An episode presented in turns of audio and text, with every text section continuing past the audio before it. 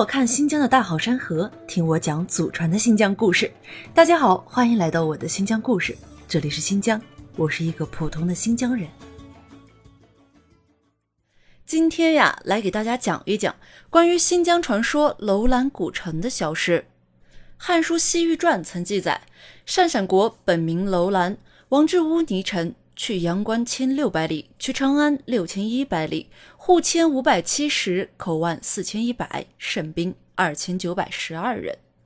楼兰是中国古代西部地区的三十六国之一，位于现在的新疆巴音郭勒蒙古自治州若羌县的北境，罗布泊的西北岸。它西通且末、秋孜，北通车师，东通敦煌，是丝绸之路的重要城镇之一。而就是这么一个曾经绿草遍地、人如网之的繁荣都市，却在公元四世纪之后神秘的消失了。楼兰的存在不只是《汉书》，在《史记》和《魏书》上也都是有记载的，但却有人对楼兰的真实性产生怀疑。公元三百九十九年，东晋高僧法显自长安出发，途经西域至天竺取经。据他所述，期间在路过楼兰国时，遍地黄土废墟，空中连飞鸟都不曾有一只，并无人类生活的迹象。又在唐代，人们更是对史书上的内容产生了怀疑，写书的这些人又没有去过楼兰，怎么就敢说他写的就是真的呢？直到一九零零年，这一切才被证实。在鸦片战争之后，清政府的大门向外打开，诸多外国人士进入到这片土地上。其中，瑞典的探险家、考古学家斯文赫定在一九零零年第三次拜访西域地区时，发现了楼兰古国的遗址。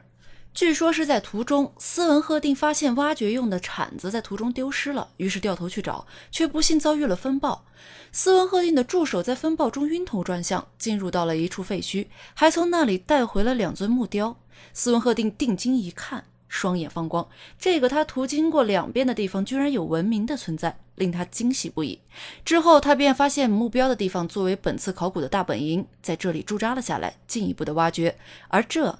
便是我们今天所说的楼兰古城了。斯文赫定一边记录一边挖掘，另一边又不断的打包着这些战利品。之后啊，由八头骆驼运载这些文物取到印度，送回了瑞典。直到今天，保存在斯文赫定基金会的楼兰文物还多达一百零九件。斯文赫定回国后找了不少汉学家，对带回的文物进行鉴定，于是在汉文中发现了很多楼兰的字样，而在法卢文中也多次出现城镇的字样。自此啊，楼兰古城闻名世界，各种考古学家、地质学家都慕名而来，可谓是络绎不绝。而期间带走的文物更是不计其数，光英国的斯坦因便带走了七百余件法卢文的诏书，日本的菊瑞超更是带走了李伯文书这一重要文物，这导致国内的相关文物少之又少，让人大为可惜。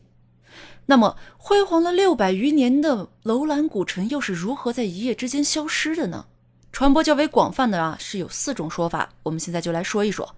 那第一种呢，是说丝绸之路的变迁。两晋之后，丝绸之路改走北道，中原在楼兰的驻兵和屯田事业从此也向北转移。在这种情况下，楼兰古城被慢慢废弃，最终消失匿迹。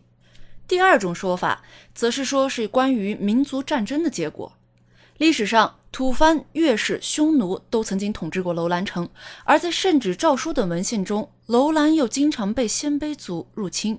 在楼兰周边的墓地可以看出，在同一时期的不同墓地中葬有不同的人种，有可能呀，这是楼兰在被攻陷之后经历了屠城的惨剧。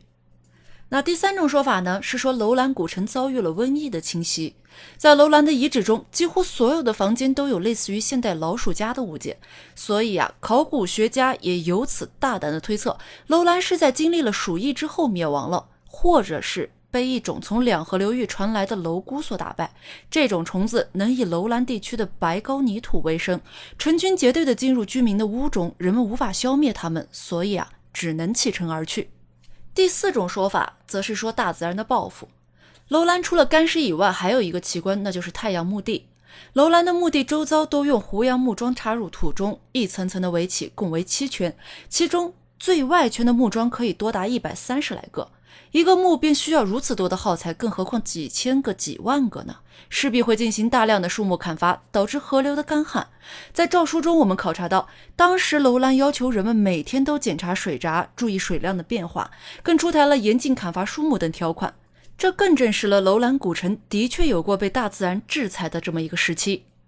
楼兰古城的消失到底是为什么，至今也依旧谜团重重，只能在日后的探索与发现中不断的寻找。希望那些走丢的文物能够早日归国，也相信在不久的将来啊，楼兰古城的秘密终会真相大白，让我们拭目以待吧。